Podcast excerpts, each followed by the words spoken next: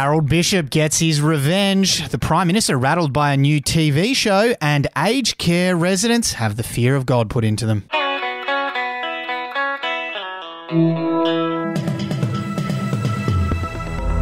Hey, this is Effie Bateman, and this is your Daily Betoota for Wednesday, the 9th of February. Joining me in the booth today is Wendell Hussey. Hello, Effie. Yes, lovely hump day up here in the Channel Country. Always great to be here. Hope you are going well wherever you are listening to us in the world. Now, first up with politics, and aged care residents have been reportedly left feeling pretty worried about what the Prime Minister means when he says he's sending in the army. Stating that the army was being sent in to deal with the issues, Scotty has been a little vague about the finer details, which has caused people to make their own assumptions. Yeah, using buzzwords such as targeted support, sorting out, and taking care of business, residents have speculated that this might result in something a little bit more sinister.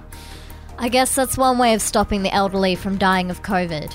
Or, in Scott's words, dying of other causes while having COVID.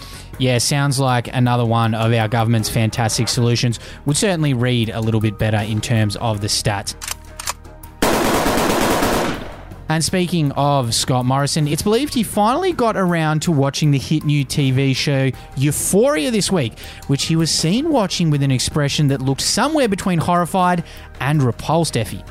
Having banned his girls from watching the show, seeing as they weren't allowed anything past PG, ScoMo figured he'd take a look to see what everyone on his TikTok algorithm was talking about, but quickly slammed his computer shut when he saw two girls kissing. Yes, if you're not up to date, Scott Morrison does have a TikTok, though he's wisely turned off the comment section on that one.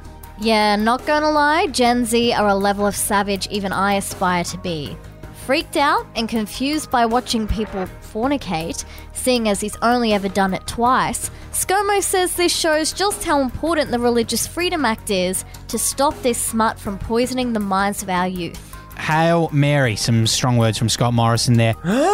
and now for some more pop culture news. Fan favourite Harold Bishop is set to return for the Neighbours finale, where he'll finally get revenge on all those who wronged him. For those who missed his last fateful episode, Harold was seen in the midst of a midlife crisis, which saw him holding up a tab for money only to be dobbed in by some street punks which was a departure in the storyline, seeing as he only just won his fight with prostate cancer. I suspect the producers have been watching Breaking Bad. But returning to Ramsay Street with a handgun in his duffel bag, Harold was settling the score John Wick style, hunting down each snitch one at a time to a Marvin Gaye soundtrack, of course. I might actually tune in to Neighbours now. And lastly, our quote of the day. Victoria's Bendigo is about to create their own monopoly board with residents voting which landmarks could be used for each square. Yeah, James Reed, who's the CEO of Bendigo Heritage Attractions, said he would be voting for the Joss House Temple and Bendigo Tramways, wanting them to be immortalised in the Monopoly board.